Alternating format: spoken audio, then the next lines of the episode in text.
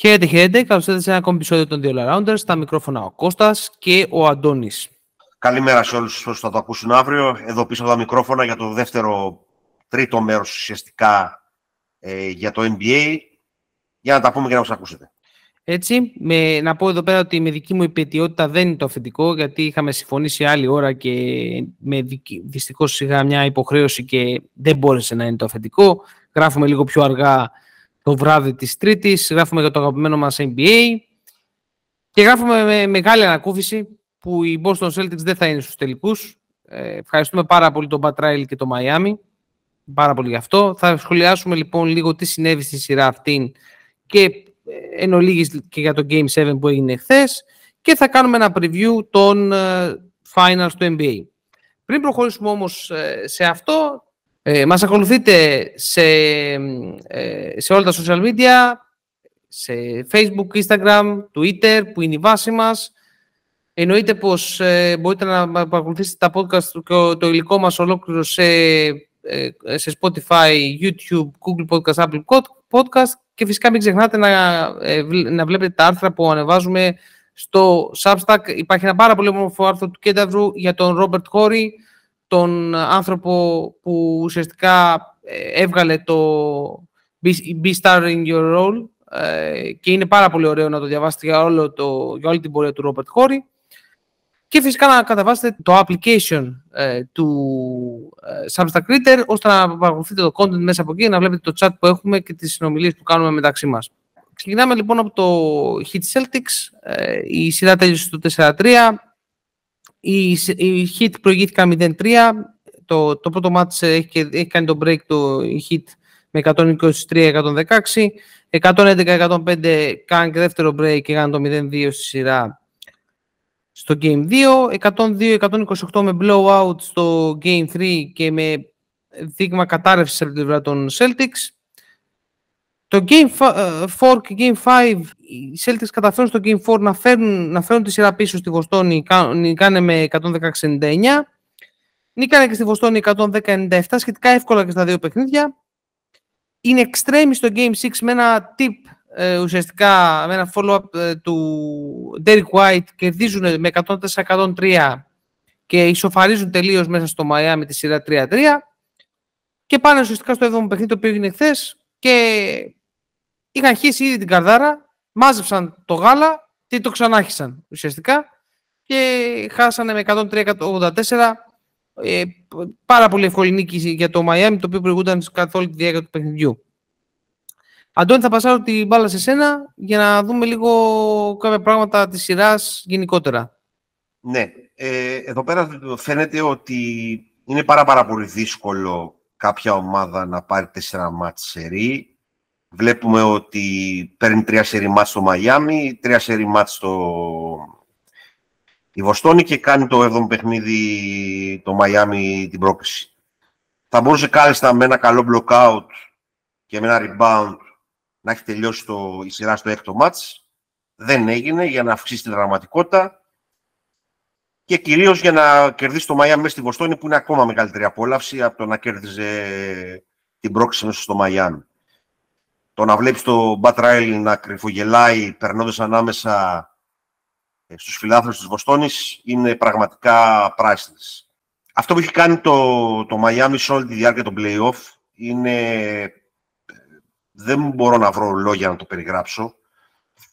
Συζητάμε με μια ομάδα που αν εξαιρέσεις το Jimmy Butler και τον Bama Debayo, όλοι οι υπόλοιποι ήταν παίχτες κατά κύριο, κατά κύριο λόγο της G-League εκτός το, τους Λάουρι και Λαβ που έρχονται από τον πάγκο και δίνουν κάποια λεπτά τεράστιος σεβασμός σε όλο τον οργανισμό. Εντάξει, εγώ έχω και ένα soft spot λόγω του Πατ Ράιλι.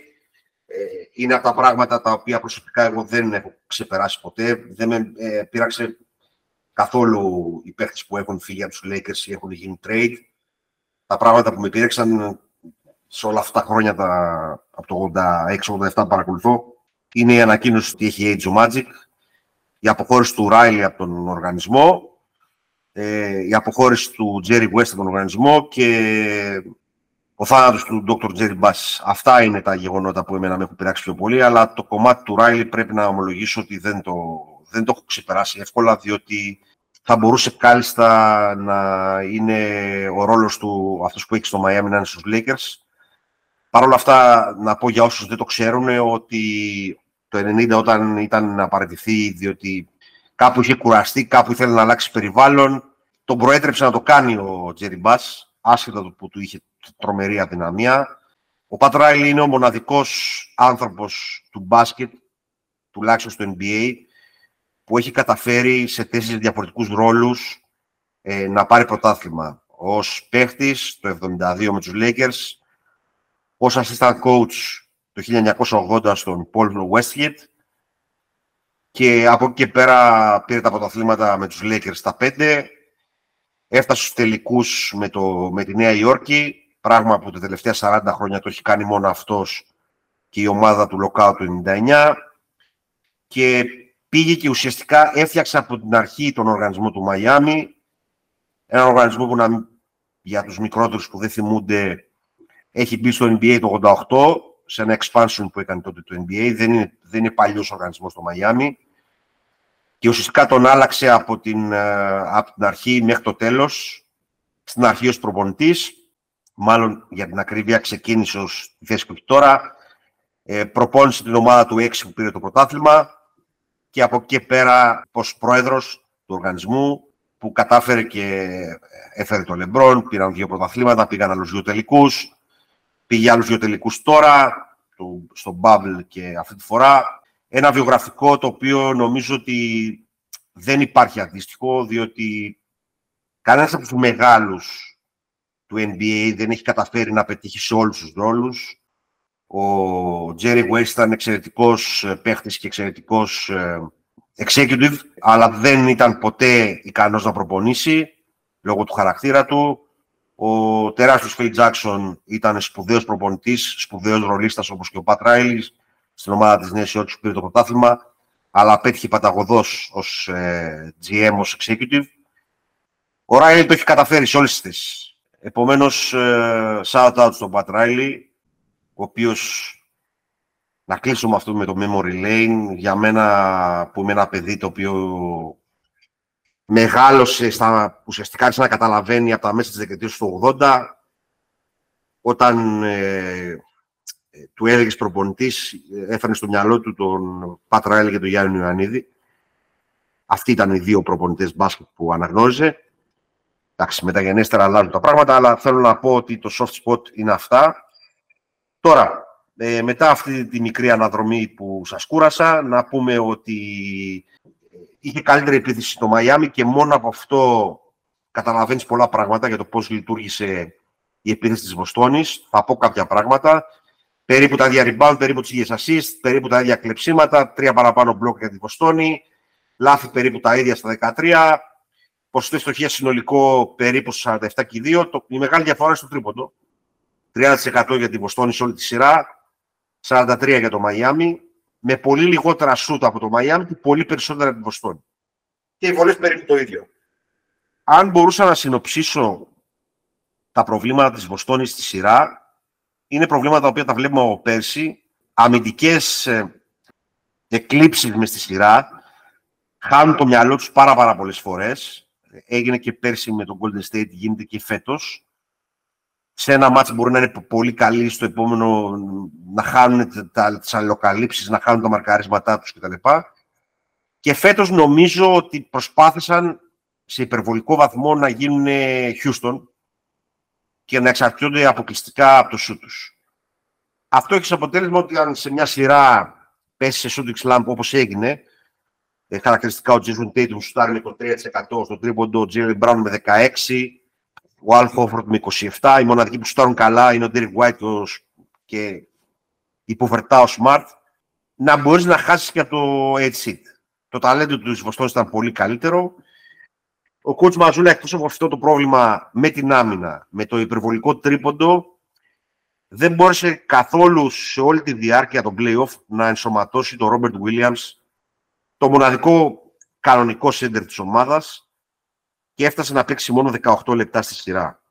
Από την άλλη μεριά το Μαϊάμι έχει βρει μια πεντάδα, εξάδα, ε, οχτάδα παιχτών τέλος πάντων, ε, με τον ε, Vincent, τον Στρούς, τον Μάρτιν, τον Μπάτλερ, τον Αντεμπάγιο και από εκεί πέρα τον Λάουρι το, και τον Λόβ και κάποια λίγα λεπτά του, του Χάισμιθ και με αυτό έχει πορευτεί σε όλα τα play-off. κάνει εξαιρετική σειρά ο Κάλεμ Μάρτιν με 20 πόντους μέσω όρο, με 49% στο τρίποντο. Κάνει πραγματικά απίστευτα πράγματα. Ένα παίχτη που πάντα το συμπαθούσα επειδή είναι του γούστου μου αυτού του είδους η αθλητική, τα αθλητικά τριάρια κτλ. Αλλά δεν, δεν περίμενα ποτέ ότι θα κάνει τέτοια σειρά. Ε, Επίσης, εντάξει, ο Jimmy Butler κάνει playoff απίστευτα. Εδώ έχουν πέσει λίγο οι μέση όροι του. Είναι φυσιολογικό γιατί έχει να αντιμετωπίσει δύο σπουδαία wings από την άλλη πλευρά. Αλλά πάλι σκοράρει μέσω όρο 25 πόντους. Ε, μην σα κουράσω άλλο με στατιστικά. Νομίζω ότι η αφέλεια που έβγαλε σε διάφορα μάτς κατά τη διάρκεια των playoffs η Βοστόνη στην άμυνα και με την Ατλάντα και με τη Φιλαδέλφια ήρθε τώρα και γύρισε και την δάγκωσε γιατί έβγαλε αντίστοιχα προβλήματα κυρίως στα πρώτα τρία μάτς. Τρώει από μια πολύ περιορισμένη επιθετική ομάδα 123 πόντους στο πρώτο παιχνίδι και 128 στο δεύτερο. Είναι χαρακτηριστικό το πόσο δεν είναι εκεί. Το δεύτερο είναι η υπερβολική χρήση του τρίποντου ε, σε βαθμό όπου από πλεονέκτημα έχει, έγινε μειονέκτημα εντυπωσιακό στη συγκεκριμένη σειρά. Την ατολμία και την απειρία του Μαζούλα στο να πειράξει πράγματα, να πάει με πιο ψηλά σχήματα, να πάει με πιο χαμηλά σχήματα. Και νομίζω ότι κάπου εδώ φτάνουμε στο συμπέρασμα ότι οι Celtics έχουν να λύσουν ένα βασικό θέμα κατά πόσο αυτό το μία μου και μία σου μεταξύ Jason Tatum και Jalen Brown, το οποίο δεν είναι φετινό πρόβλημα, είναι πρόβλημα τελευταίας τριετίας, μπορεί να συνεχιστεί. Είναι ο Jalen Brown, αν δεν κάνω λάθος, είναι free agent. Έχει τη δυνατότητα να πάρει super max συμβόλαιο. Σωστά. Και δεν νομίζω ότι θα το πάρει. Ε, αν από, είναι... τους Celtics, από τους Celtics ή από οπουδήποτε άλλο; Το Super Max μπορεί να το πάρει από τους Celtics, νομίζω. Max μπορεί να πάρει από οπουδήποτε άλλο. Πρέπει να δουν τέλος πάντων ε, το, τι, το πώς θα κάνουν ε, τις αποφάσεις του καλοκαίρι. Ε, για μια ομάδα που, ξεκίνησε, που πέρσι πήγε στους τελικούς και φέτος ξεκινούσε το φαβο, φαβορή για την κατάκτηση του πρωταθλήματος, είναι ξεκάθαρη αποτυχία. Και μάλιστα δεν αποκλείστηκε από κάποια από το Milwaukee, δεν αποκλείστηκε από την ε, Φιλαδέλφια, που ήταν το second και third seed, ή το first και third, δεν έχει σημασία τώρα. Αποκλείστηκε από το 8 seed, έτσι. Για το Miami τα είπαμε, είπαμε λίγα πράγματα, πολλά μάλλον είπαμε. Είπαμε για το μέσο του Μπατ Ράιλι και τη ζωή του ουσιαστικά... Ε, τι λίγο και το, το, το hit culture που λένε. Ναι, ακριβώς. Ακριβώς, ακριβώς. Έχουν μια, όπως το λες, μια, ένα δικό τους, μια δικιά τους ε, culture, η οποία είναι πολύ διαφορετική, από, πολύ πιο σκληρή από άλλα περιβάλλοντα του NBA. Είναι δύσκολο να παίξει στο Miami ειδικά με, τα, με τους soft uh, superstars τα οποία υπάρχουν τώρα. Ε, κατε, κατεβαίνει με λιπόμετρο ο Πατράιλ, έτσι. Έχει κάνει να, πούμε εδώ, ότι, να πούμε εδώ ότι ο coach Πόστρα μετά την, ε, την πρόκληση στο 7ο παιχνίδι γύρισε και είπε ότι γιατί τον ρώτησαν για τον Jimmy Butler ότι πώς τον, πώς τον διαχειρίζεσαι και τα λοιπά, του λέει ταιριάζουμε με τον Jimmy Butler. Γιατί δεν παραπονιέται ο ίδιος για το ότι είμαστε τρελοί, και κάνουμε, κάνουμε σκληρό ε, competence ε, και ούτε εμείς κρινιάζουμε γιατί όταν αυτός κάνει τα δικά του. Γιατί καταλαβαίνουμε ένας τον άλλον. Ε, και ότι ναι. θέλουμε να, να είμαστε ανταγωνιστικοί. Αυτό. Σωστά. Και μιας και το ανέφερες, να μην το ξεχάσουμε και αυτό, γιατί εντάξει, έκανα μια εκτενή αναφορά στην αδυναμία τη δικιά μου. Τον, Ή, ε... Ήμουν έτοιμος να κάνω εγώ, γιατί αναπτύσσω δικιά μου αδυναμία με τον coach Πόλστρα. Ναι. είναι. Ο οποίος τα τελευταία χρόνια αποτελεί τον καλύτερο προπονητή του NBA, με διαφορά κατά τη γνώμη μου. Και πάλι όμως το κούντο πάει στον Μπατ Ράιλι, δυστυχώς ή ευτυχώς. Γιατί όταν... βρήκε ένα ε, βίντεο guy, βρήκε ένα βίντεο guy και είπε αγορίνα μου εσύ... Εκτός αυτό, εκτός αυτό ότι βρήκε ένα βίντεο guy και τον βάζει προπονητή, όταν μετά το χαμένο πρωτάθλημα του ήρθανε και του πάνε... Ναι, σωστά, σωστά. Πήγε ο Λεμπρόν και ο Wade ε, να κάνουν παραπονάκια για το σπορ, θα τους λέει: Δεν θα μπαίνετε στο γραφείο μου να μου λέτε τι θα κάνω με τον προπονητή μου. Και κάπως έτσι τελειώνει η ιστορία και κάπως έτσι γράφεται η ιστορία. Έτσι, έτσι. Ε, με τον προπονητή που νομίζω μαζί με τον Μπόμποβιτς είναι οι προπονητές με, το, με τη μεγαλύτερη διάρκεια σε μια ομάδα αυτή τη στιγμή ε, στο NBA, αν δεν κάνω τρομερό λάθος.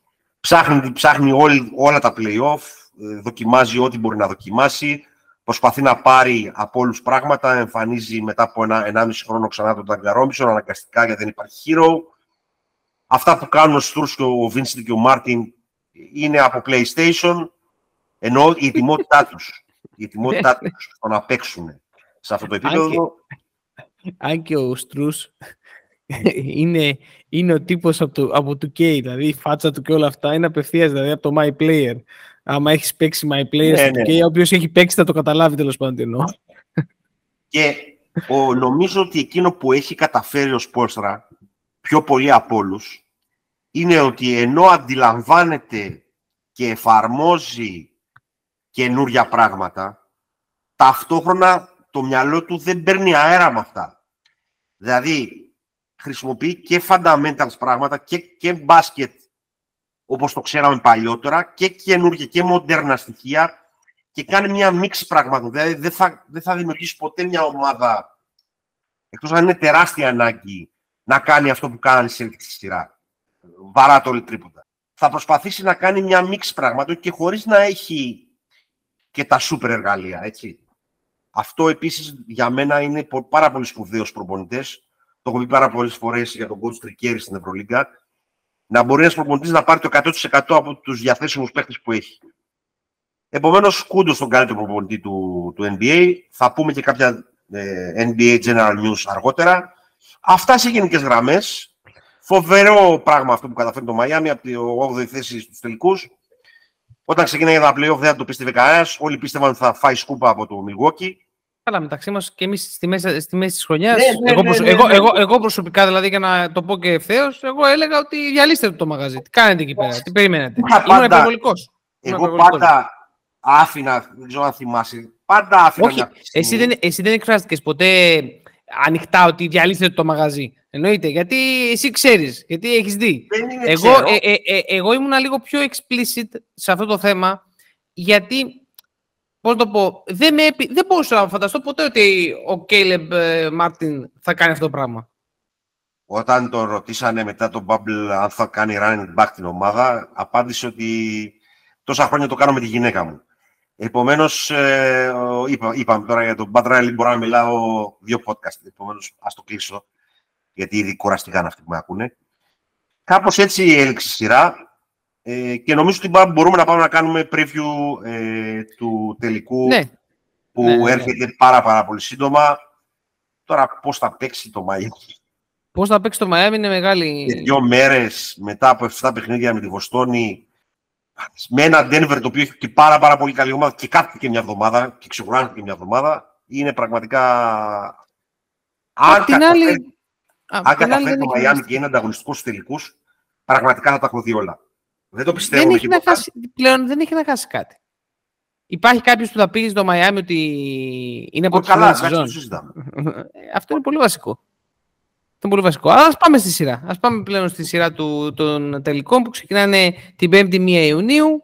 Κλασικά, εντάξει, δεν το κάναμε αυτό βέβαια στα NBA Playoffs, αλλά εδώ πέρα που είναι και το matchup 1 και έρχεται, θα, θα κάνουμε αυτό που κάναμε και στην Ευρωλίγκα, θα μιλήσουμε δηλαδή για matchup. Αυτό που είναι το, το playoff basketball ουσιαστικά. Ωραία. Ο, το Denver ξεκινάει με Μάρεϊ, KCP, Μάικλ Πόρτερ Jr., Άρον Γκόρντον και Γιόκιτς. Και αντιστοίχως το Μαϊάμι με Βίνσεντ, Στρους, Μάρτιν Μπάτλερ και Αντεμπάγιο. Από τον, από τον πάγκο τα rotations του για το Denver είναι πολύ συγκεκριμένο. Έχονται κατά 90% δύο παίχτες.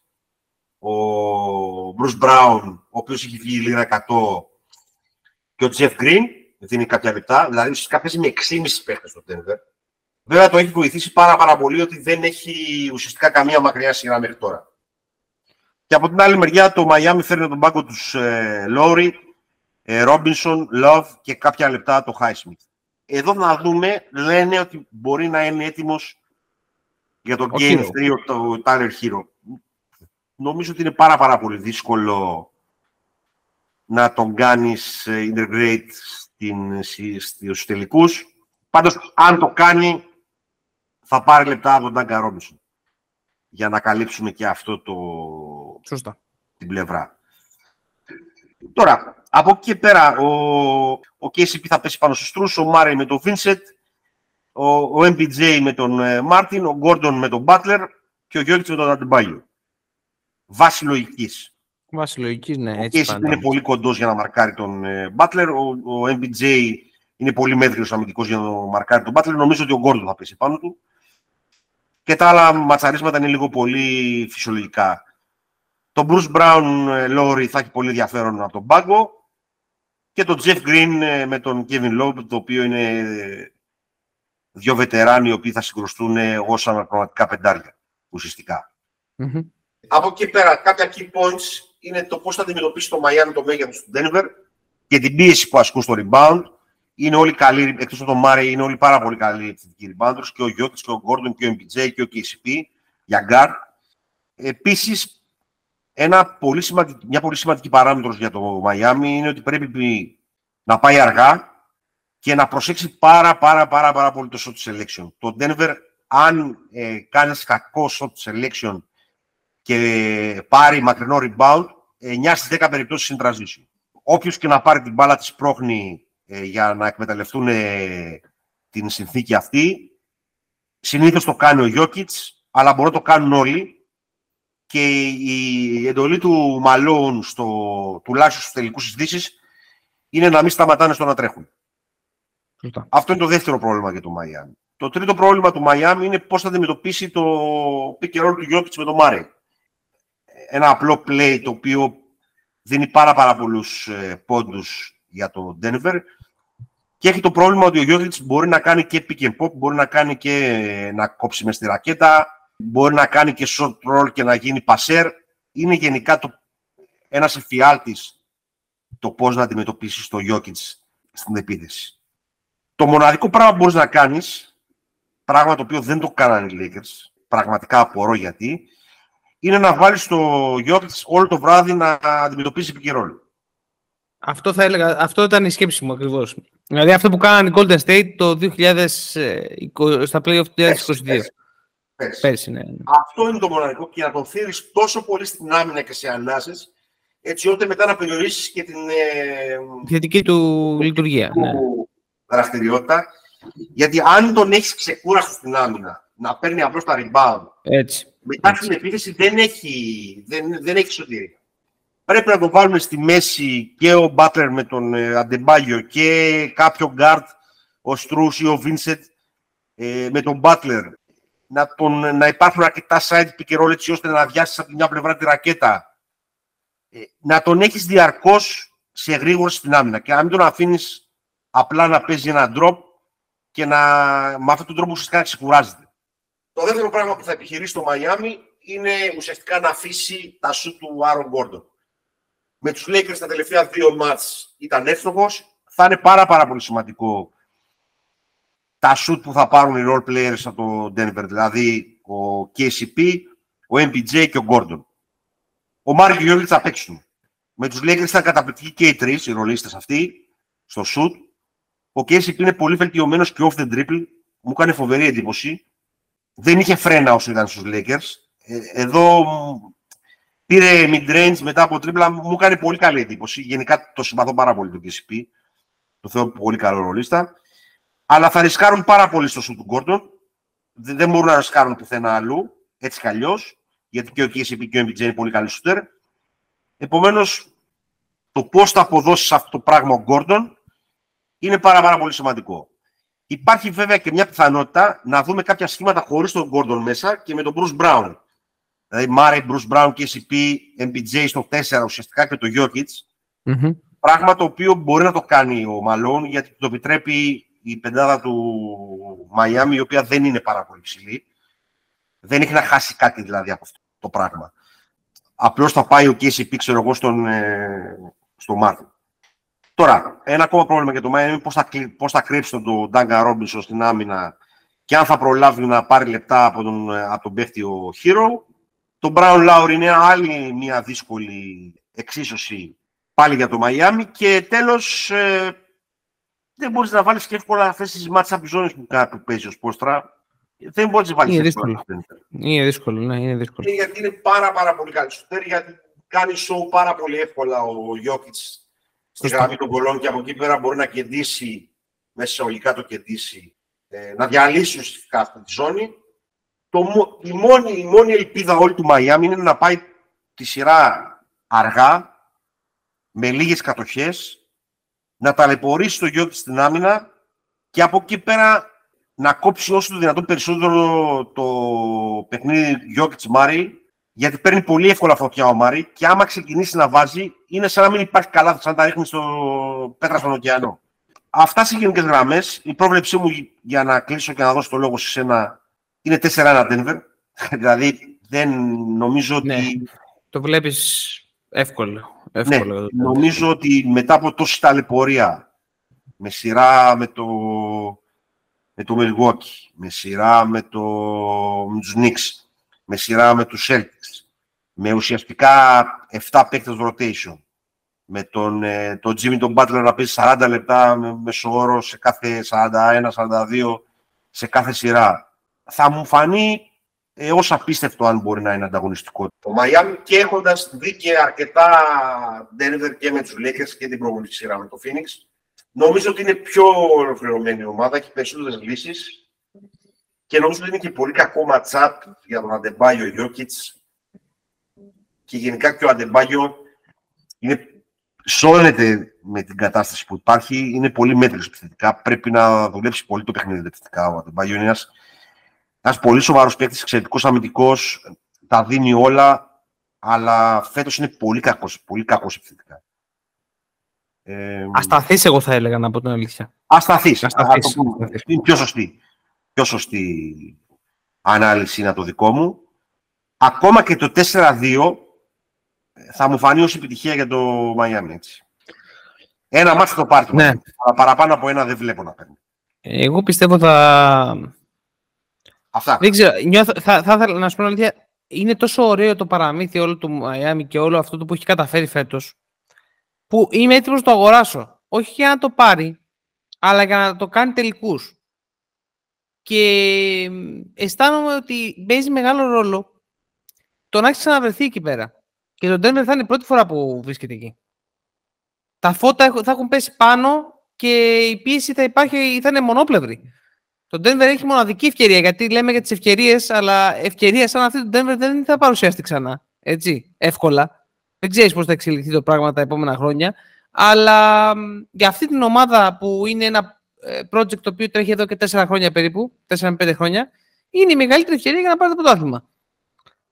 Θεωρώ ότι εκεί πέρα το Miami έχει ένα προβάδισμα στο ότι είναι πιο έμπειρος σαν οργανισμός και έχει και, πιο, και παίκτες που έχουν ξαναβρεθεί εκεί πέρα, ώστε να το διαχειριστεί αυτό. Εν ολίγης με, αυτά, με αυτό το σχόλιο, γιατί τα αγωνιστικά τα είπες πάρα πολύ σωστά, και εγώ πάνω κάτω εκεί πέρα θα κατέληγα ότι ε, στο μόνο κομμάτι είναι το να εμπλέξεις σε πολλά pick and roll τον ε, Jokic και ειδικά στα side pick and roll που είναι δύσκολο που θα δημιουργήσει και ένα ρακέτες ώστε να φορτωθεί η δυνατή πλευρά και να βγουν σουτ στην αδύναμη. Δηλαδή κάπως έτσι το βλέπω να δοκιμάζει το, το Miami. Επειδή λοιπόν δεν υπάρχουν ε, αυτά τα intouchables που λέμε, θεωρώ ότι μπορεί και να πάει στο 4-2, μπορεί να πάει στο 4-3. Δηλαδή θεωρώ ότι θα πάει οριακά η σειρά. Θεωρώ ότι θα έχουμε καλούς τελικούς. Δεν είναι η τελική που θα θέλει το NBA. Ε, αν θες να περάσουμε λίγο στα NBA Generals, στα γενικά θέματα του NBA. Αν θες. Ε, εντάξει, τώρα το NBA αν το ρωτήσεις θα ήθελε Lakers Celtics, αλλά εντάξει, αυτό ε. δεν, έχει καμία, δεν έχει καμία σημασία που θέλει το NBA. Ε, καλά. Σημασία ναι. έχει και εγώ θα το ήθελα. Μάλλον δεν ξέρω αν θα το ήθελα γιατί δεν ξέρω πώς θα το Θα το ήθελες; Θα το ήθελες; δεν ξέρω αν μπορώ να ζήσω άλλο, άλλο ένα τελικό ε, Lakers στη ζωή μου. Πραγματικά. Αυτό του, αυτό, αυτό, αυτή την τελική του 2010 μου στήξαν τουλάχιστον πέντε χρόνια ζωής. Τέλος πάντων. δεν έχει καμία σημασία λοιπόν αυτό. Σημασία έχει ότι η μία ομάδα ήταν από την αρχή η καλύτερη της Δύσης ε, και δικαίωση στο τελικό και η άλλη ήταν η έκπληξη σεζόν. Ναι. Για να το πούμε έτσι χοντρικά. Νομίζω ότι όλη αυτή η έκπληξη έχει προκύψει από την, την τρομερά λάθος διαχείριση που, έχει κάνει, που έχουν κάνει back σε όλη τη σειρά. Από τη στιγμή που πέρασαν τους Bucks μετά ανέβηκε η ψυχολογία τους, παίξανε με μια Νέα Υόρκη η οποία είχε καλή σεζόν αλλά δεν είχε εμπειρία σε αυτό το επίπεδο και η Βοστόνη είπαμε φαινόταν ότι χαζο, χαζο, χαζο... Χαζόφερνε, χαζόφερνε. Κάτι άλλο ήθελα να πω, χαζολόγαγε. Μπράβο, χαζολόγαγε, χαζολόγαγε. Λοιπόν, σε παιχνίδια και με πολύ χαμηλότερο επίπεδο ομάδες. Δηλαδή, ο, αυτά τα δύο μάτς που χάνει από την Ατλάντα είναι red flag για πολύ κόσμο. Ήταν, ο πρώτος που το ανέφερε αυτό ήταν ο Ζακ Λόου στα, στα, podcast τους. Όποιος θέλει πραγματικά να ακούσει σοβαρό podcast για general NBA, ο Ζακ Λόου είναι η πρώτη επιλογή. Ε, έτσι πληροφοριακά. Λοιπόν, να περάσουμε λοιπόν να φύγουμε από το τι θέλει το NBA. Αυτή είναι η τελική. Καλούς τελικούς να έχουμε. Α κερδίσει ο καλύτερος. Και εγώ θα προτιμούσα να κερδίσει το Μαϊάμι ε, λόγω της αδυναμίας του Ράιλι. Αλλά εντάξει. Είπαμε ότι εδώ μιλάμε περισσότερο σε αυτό το podcast για μπάσκετ. Έτσι. και το μπάσκετ και η λογική λέει Denver. Σωστά. Σε, κάποιες, σε κάποια γενικότερα νέα τα οποία τα είχαμε ξεχάσει τα προηγούμενα podcast είναι η απόσυρση του Καρμέλου Άντωνη, ενός παίχτη ο οποίος άφησε το δικό του στίγμα στο NBA, ενός εκπληκτικού σκόρερ, ο οποίος ήταν ο ορισμός του mid-range, ο ορισμός του σκόρερ, όπως είπα. Αυτό το παιδί, αν δούλευε περισσότερο, θα έχει πολύ καλύτερη καριέρα. Σαν το άτομα αυτά που πέτυχε, αλλά νομίζω ότι το μυαλό του άργησε πολύ να πήξει το πώς χειρίστηκε την κατάσταση στο Denver που είχαν φτάσει, να μην ξεχνάμε, στους τελικούς της Δύσης το 10. Το πώς χειρίστηκε την κατάσταση π.χ. με τον Τζέρεμι Λίν στη Νέα Υόρκη. Και γενικότερα το πώς δεν πρόσεξε το σώμα του είναι ένα μελανό σημείο στην καριέρα του. Γιατί όσοι θυμούνται και είναι λίγο παλιότεροι, ο Καρμέλο Άντωνη ε, στο ξεκίνημα της καριέρας του ήταν τεχνικά, σαν μπάσκετ, ήταν πολύ πιο μπροστά και από τον Λεμπρόν και από τον Dwayne Wade. Τελικά καταλήξαν αυτοί οι δύο να κάνουν πολύ καλύτερη καριέρα από αυτό. Και ήταν και ο μοναδικός που είχε πάρει και πρωτάθλημα σε με το Σύρακιος, έτσι.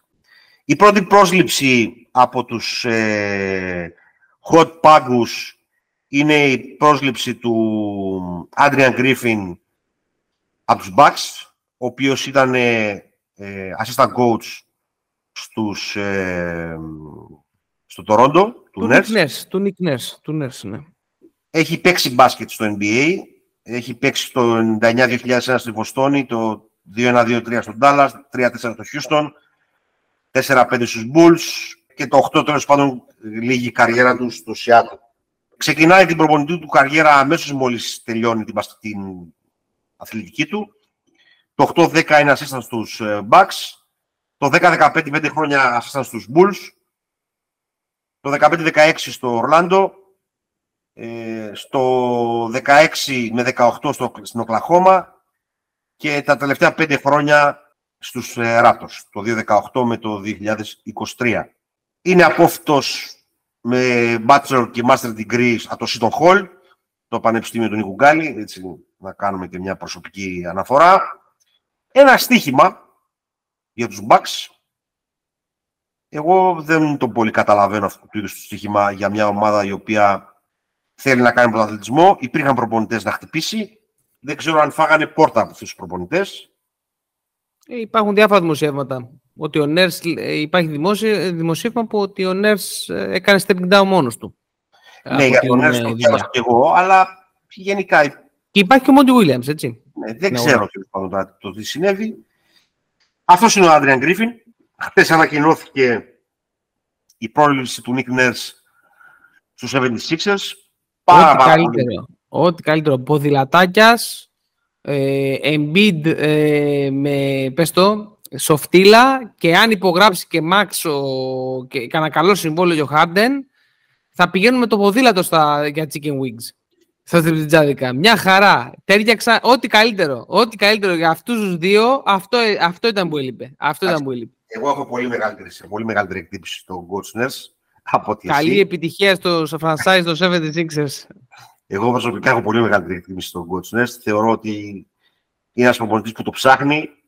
Ένας προπονητής που δεν φοβάται να δοκιμάσει πράγματα και ειδικά για το NBA. Ζώνε, σχήματα, είναι και πρωταθλητής, όπως και να το κάνουμε. Είναι ελάχιστοι προπονητές που έχουν πάρει πρωτάθλημα, να μην το ξεχνάμε αυτό. Θα έχει πάρα πολύ μεγάλο ενδιαφέρον τι θα γίνει από εδώ και πέρα με το Harden και τι, τι άλλα trade θα κάνουν οι 76ers και εκείνο το οποίο εμένα με ενδιαφέρει περισσότερο από όλα και έτσι θα κρίνω το, το Nets στους 76ers είναι πώς θα μεγιστοποιήσει τον Embiid κυρίως στα play-off. Γιατί το να το... Το το ξέρουμε ότι θα, θα γράψει νούμερα ο Embiid. Το πώς θα τον μεγιστοποιήσει στα playoff για μένα είναι το μεγαλύτερο στίγμα του Nets από εδώ και πέρα. Παραμένουν οι κενές θέσεις του Phoenix και του Toronto, που είναι οι βασικές θέσεις που παραμένουν κενές, εκτός αν ξεχνάω κάποια άλλη. Και σήμερα ανακοινώθηκε ότι ο Paul Magers έκανε stepping down από τη θέση τους Warriors ως GM. Είναι ο αρχιτέκτονας των Warriors που πήραν τα πρωταθλήματα. Δεν νομίζω ότι είναι ο αρχιτέκτονας. Ναι, αυτός είναι. Αυτός έχει κάνει το draft. Ο Bob Myers το κάνει, είσαι σίγουρος; Ναι, ναι, ναι. ναι. και του Green και του Thompson και του Κάρι την έχει κάνει αυτός. Ε, αν δεν κάνω φοβερό λάθος, αλλά μπορούμε να το βρούμε ε, νομίζω, πάρα πως, πολύ. νομίζω πως δεν είναι. Εντάξει, μέχρι να το βρεις, απλά να κάνω ένα σχόλιο για τον Καρμέλο που δεν το έκανα ένα σχόλιο. Ναι, μεγάλη κάνε δυναμία. γενικά. Ναι, ναι, με, μεγάλο, μεγάλη δυναμία, αλλά πιστεύω ότι Όποιο έχει δει, και αν δεν το έχετε δει, το δείτε, είναι fan του Watch στο Netflix, το Redeem Team. Όποιος δει την αντίδραση του Καρμέλο στο, όταν ήταν 5 ώρα το πρωί που γίναγαν από, το, από τα κλαμπ, είδαν τον Kobe Bryant να κατεβαίνει κάτω να κάνει προπόνηση και είπε ότι εγώ δεν πρόκειται να το έκανα ποτέ αυτό, πιστεύω ότι αυτό συνοψίζει όλη την καριέρα. Δηλαδή έφτασε πολύ αργά στην καριέρα του για να καταλάβει πόση δουλειά πρέπει να ρίξει για να, είναι, για να μείνει στο NBA. Είχε βγει εκτός λίγας τα προηγούμενα χρόνια έτσι, για να επιστρέψει στο Portland σε εκείνη την ομάδα με τον Μακόλουμ και τον, ε, και τον Lillard για να πάνε. Είχαν περάσει νομίζω στο play-in το Memphis, αν δεν κάνω λάθος τότε. Και μετά ήταν στο Bubble. Στο Bubble ήταν αυτό. Στο Bubble. Ε, θα το θυμάμαι όμως για ένα πολύ καλό. Ε, ένα φοβερό παικταρά, φοβερό παικταρά, αλλά που δεν μεγιστοποίησε με τις επιλογές του το ταλέντο του. Για τον Nick Nurse τα είπα, για τον Adrian Griffin, εντάξει, θα τον δούμε τι προπονητής είναι. Εντάξει, εγώ πιστεύω ότι σε αυτό που λέω, σε αυτό που τους προπονητές πιστεύω ότι έχει παίξει μεγάλο, μεγάλο ρόλο και ο Γιάννης σε αυτό, ποιον προπονητή θέλει κτλ. Δεν ξέρουμε τι συναντήσεις έχουν γίνει και τι θέλει ο Γιάννης τέλος πάντων. Σωστά και λέει ο Αντώνης ότι οι κενές θέσεις είναι, του, είναι το Phoenix και το Toronto. Τώρα εντάξει, το Phoenix, εντάξει, περιμένουμε το Steve Nash τώρα. Ε, για να το κάνω λίγο έτσι χιουμοριστικό. Ε, πιστεύω ότι ο Steve Nash είναι ο κατάλληλος για αυτή τη δουλειά. Πήγε πολύ καλά με τον Kevin Durant στο Brooklyn, οπότε γιατί όχι, να συνεχιστεί και εδώ. Αν θα έλεγα το Toronto ιδανικός νομίζω ε, για να δουλέψει ήρεμα και όπως είχα πει και τις προάλλες είναι ο Monty Williams για μένα. Δηλαδή θεωρώ ότι ο Monty Williams θα πάει σε μια τέτοια ομάδα, δεν θα πάρει μια ομάδα που θα κάνει ε, που θα πάει για πρωτάθλημα έτσι ώστε δεν έχουν μείνει τις θέσεις ε, προπονητή μέσα στο NBA. Ε, Αντώνη, ε, βρήκες το που θέλαμε ή όχι; Ναι, το 2011 έχει προσληφθεί ως assistant manager. Ναι, ναι. και το, από το 12 στις 24 Απριλίου είναι ο... Ε, τότε εντάξει, τότε αυτός είναι. Αυτός είναι εντάξει, είναι promoted σε general manager. Εντάξει, μπορεί να μην είναι αυτός που έχει κάνει τα draft, τώρα δεν, είναι, δεν το βλέπω. Του Κάρι δεν το έχει κάνει, του Κάρι δεν το έχει κάνει, αλλά έχει πάρει τις αποφάσεις λογικά να κρατήσει τον Κάρι όλες τις δύσκολες. Ναι, οπότε εντάξει. Ε, οπότε... Έχει πάρει τα τέσσερα πρωταθλήματα, έχει βγει δύο φορές και του Executive of the Year το 2015 και 2017. Ε, και μια παράμετρος που δεν την ήξερα ήταν ότι έχει, έχει παίξει 4 χρόνια και στο UCLA και μάλιστα το 1995 βγήκε πρωταθλητής. Αν και φαν του UCLA, αυτό δεν το ήξερα. Εντάξει, νομίζω πληρώνει το, το Μάρμαρο για κάποιες ε, επιλογές των τελευταίων χρόνων ε, και για τη διαχείριση, την κακή διαχείριση και πιστεύω του Τζακομού μεταξύ του Ντουράντ και του Γκριν και του φετινού Τζακομού του Γκριν με τον Πουλ. Θεωρώ ότι πληρώνει αυτά και, την, και το κομμάτι με τον Wiseman και τη διαχείριση γενικότερα του first pick που πήραν τότε. Θεωρώ ότι αυτά είναι οι επιλογές που πληρώνει θεωρώ ο Μάιερς στο τέλος της ημέρας. Δεν ξέρω αν έχεις μια διαφορετική γνώμη. Εγώ νομίζω ότι ο Μάιερς πληρώνει ότι βρέθηκε ανάμεσα σε έναν ιδιοκτήτη και σε έναν προπονητή και δεν μπόρεσε να καταφέρει να επηρεάσει αυτά τα δύο στρατόπεδα όσο έπρεπε. Okay. Εγώ αυτό νομίζω. Νομίζω ότι είναι ο άνθρωπος που, που έχει προσλάβει το Steve Kerr. Είναι ο άνθρωπος που έχει κάνει decline το να κάνει trade τον Clay Thompson ε, πριν τα πρωταθλήματα και τον έχει υπογράψει σε extension. Έχει υπογράψει τον Durant, τον West, τον Μπατσούλια, τον Μαγκή, παίχτες οι οποίοι βοήθησαν πάρα, πάρα πολύ στα πρωταθλήματα ως role players. Εκείνο λοιπόν το οποίο νομίζω το βασικό πρόβλημα τα τελευταία, τα τελευταία δύο χρόνια, τρία του Golden State, τέλος πάντων μετά την αποχώρηση του Durant, ας πούμε, είναι ότι δεν μπόρεσε να πιστεί ο Κέρ το πώς να χρησιμοποιήσει τους νέους παίχτες. Δηλαδή δεν μπόρεσε ως general manager να δώσει ένα όραμα στο Steve Kerr για κάτι καινούριο. Αυτό είναι το ένα που πληρώνει. Το δεύτερο πληρώνει σίγουρα την επιλογή Wiseman, η οποία τουλάχιστον για τον Golden State μπορεί το παιδί αργότερα να παίξει μπάσκετ. Ήταν τεράστια ευκαιρία ε, ε, υπογράφοντας το νούμερο 1, δε, νούμερο 1 δεν κάνω λάθος, ήταν, δεν θυμάμαι τώρα, τέλος πάντων στις πρώτες θέσεις. Νούμερο 1, νούμερο 1. Ναι, να κάνει τεράστιο extension τη δυναστεία με μια καλή επιλογή. Αλλά γενικά νομίζω ότι πιο πολύ αυτό, αυτός ήταν πιο κοντά στον Γκέρ. Ε, η διοίκηση ήθελε, η διοίκηση ήθελε να, να, εκμεταλλευτούν, να εκμεταλλευτεί η ομάδα τους νέους παίχτες και κάπου νομίζω τα τελευταία δύο χρόνια άρχισε μια τρεβή η οποία μας κατέληξε εδώ. Είναι αλήθεια ότι από τη χρήση του που είδα εγώ του Κουμίγκα, του Μούντι και του το τώρα φέτος, αλλά και του Wiseman παλιότερα, ότι έχει μια δυσκολία να πάει λίγο παρακάτω στην Κέρ και το είπα νομίζω και σε πρόσφατο podcast αυτό. Ε, έχω τεράστιο σεβασμό στον, και στον άνθρωπο στην Κέρ, τον οποίο τον έχω ακούσει παραλυμμένος να μιλάει εξαιρετικά και για το άθλημα και για τη ζωή, να δίνει κούντους σε όλους τους προπονητές, τεράστιο σεβασμό δηλαδή στο, στους συναδέλφους του. Αλλά νομίζω ότι είναι ρε παιδί μου, πώς να το πούμε τώρα, ότι θα έχει μια φοβερή γκόμενα για πολλά χρόνια και κάποια στιγμή χωρίζεται.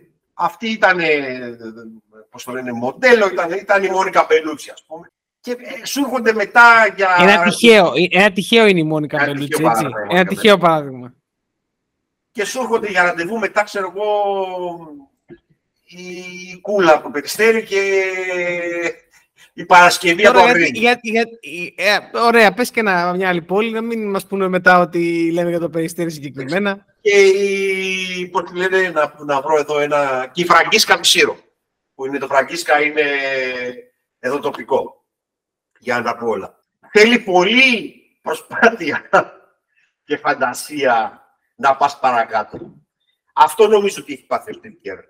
Αργήσανε να πάνε να δουν λίγο μπροστά. Το πάθανε αυτό κάποια στιγμή οι Lakers στη δεκαετία του 80 με το, το ότι δεν προετοίμασαν σωστά τη μετά Καρύμ εποχή. Όταν, όταν φτάσει σε μια ομάδα πάρα, πάρα πολύ καλή, όπως ήταν οι Lakers του 87-88, ξέρω εγώ, ή αυτοί οι Warriors, είναι πάρα, πάρα πολύ δύσκολο να καταλάβεις πότε έρχεται η καμπή να αλλάξει. Και νομίζω ότι αυτό πάθανε εδώ οι Golden State και ουσιαστικά πληρώνει αυτή την, ε, την προστριβή, ας πούμε, διοίκησης και ομάδας όπου αυτός βρέθηκε στη μέση. Τέλος πάντων, όπω και να έχει, θα έχει τρομερό ενδιαφέρον το που θα πάει. Αν θα πάει κάπου. Γιατί μπορεί να πάει στο Κανκούν και να κάνει διακοπές για πέντε χρόνια. Μια χαρά θα είναι. Ε, αυτά. Αυτά και τα γενικότερα νέα του από την ε, άλλη άκρη του Ατλαντικού. Ναι, ναι. Νομίζω ότι τα είπαμε όλα. Δεν ξέρω αν έχω ξεχάσει κάτι. Ένα ναι, αστείο που ψάχνουν για ένα burner account ενός διαιτητή στο Twitter που υπερασπιζόταν τον εαυτό του. Αυτό είναι ένα από τα νέα της καινούργιας εποχής των social media. Ξεκίνησε κάποια, κάποιο είδους έρευνα. Δεν το έχω παρακολουθήσει πολύ σοβαρά το θέμα. Απλώς κάπου το πήρε το μάτι μου. Αυτά νομίζω. Ωραία. Και ετοιμαζόμαστε για τους τελικούς. Ετοιμαζόμαστε για τους τελικούς, σωστά. Τώρα το πώς ε... θα καλύψουμε εμείς τους τελικούς και θα το δούμε. Αυτό, αυτό, αυτό πήγα να πω. Ότι σίγουρα, σίγουρα θα, θα έρθουμε μετά τους τελικούς, αυτό είναι σίγουρο. Σίγουρα. Τώρα ενδιάμεσα θα το δούμε. Πώς θα αν έχει κάτι να συζητήσουμε, δηλαδή αν είναι ανταγωνιστική σειρά, μπορεί να κάνουμε και ένα στη μέση. Θα δούμε. Anyway, ωραία. Λοιπόν, και πάλι, μας ακολουθείτε σε όλα τα social media, Facebook, Instagram, Twitter. Ακούτε τα, τα podcast μας σε Google Podcast, Apple Podcast, ε, YouTube, Spotify, όπου θα σας αρέσει να, τα ακούτε, να ακούτε τα αγαπημένα σας podcast. Και βλέπετε το content μας στο Substack. Επαναλαμβάνουμε ότι έχουμε και άρθρα πολύ ωραία που είναι όλη την ώρα εκεί πέρα μπορείτε να τα δείτε. Δεν έχουν να κάνουν με, την, με κάποια συγκεκριμένη εποχή. Τα περισσότερα που γράφει ο Κένταβρος είναι πολύ ωραία να τα, βλέπετε, να τα διαβάσετε οποιαδήποτε στιγμή. Και μπορείτε να κατεβάσετε και το Substack Reader, το free application που έχει το Substack, από το οποίο μπορείτε να παίρνετε απευθείας ειδοποιήσεις για το content που ανεβάζουμε και να συμμετέχετε και στα threads και στο chat που έχουμε φτιάξει. Σας ευχαριστούμε πάρα πολύ για όλη τη στήριξη. Συνεχίζουμε εμείς τη σεζόν κανονικά. Έχονται πολύ ωραία πράγματα για την EuroLeague. Stay tuned. Χαιρετούμε. Ευχαριστούμε πάρα, πάρα πολύ. Καλή συνέχεια.